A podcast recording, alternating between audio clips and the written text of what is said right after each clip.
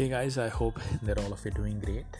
Well, the blockchain venture capitalist funding, um, even though it has been onto the decline uh, from the May lows, like after the crypto crash in May, and then slowly it was on the decline, and and even right now, like the kind the kind of news uh, that is there related with the blockchain and crypto, the FTX collapse yes it is on on on the decline but but to people surprised like obviously entire 2022 has been a disaster right? But let me tell you to people surprise it has been on the rise uh, as compared to 2021 that means overall in 2021 the entire blockchain funding the blockchain web3 entire total combined funding was 30 billion dollars and so far like almost uh, two weeks one and a half week or two weeks left uh, for 2022 to complete uh, 2022 has been 36 billion dollars. The point here that i'm trying to say is that normally normally it is considered like one of the smartest money. The venture capitalist money is one of the smartest money. Why? Because they have done one of the max amount of research as compared to the normal retail investors or any other investors out there. Are we saying that every time they hit the jackpot they nail the best of the moves? No.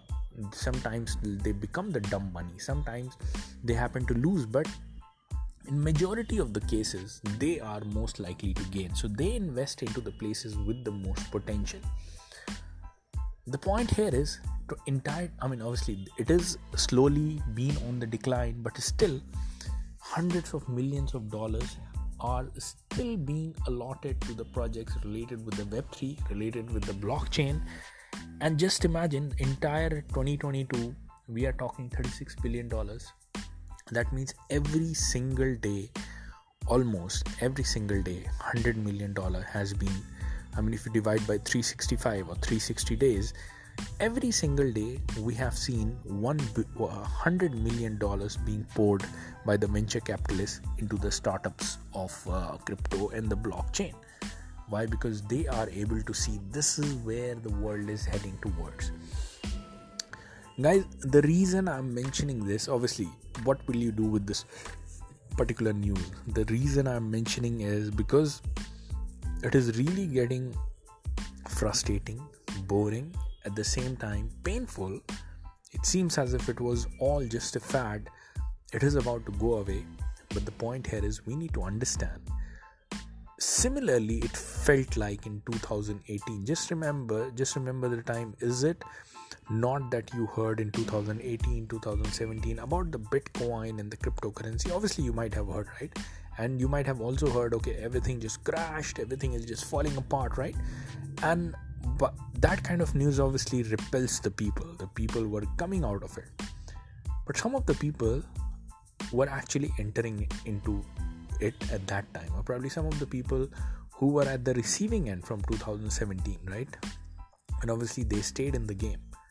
The people who did not left the field and just stayed there and bore all the pains and gains eventually were the ones who made it significantly big by 2020 to 2021 bull market.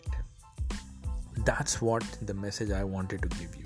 When the smartest of the money is still believing in it and consistently on the rise with the investing into the startups, not just the existing ideas, even the startups there is no reason for you to leave this industry right now if you have not already right?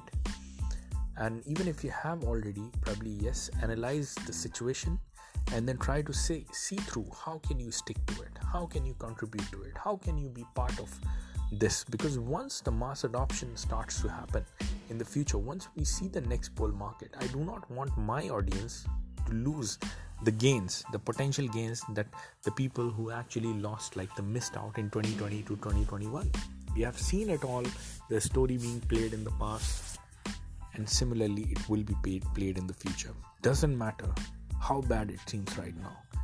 Things are going to go better things are going to go big. So that's it guys for the podcast. I hope uh, that you found it helpful. If you would like to have one on one personal appointment arranged with me, just email to us at abdullah abdullahzai.com and the team will arrange for the call between us. I'll see all of you guys in the next podcast. Bye bye.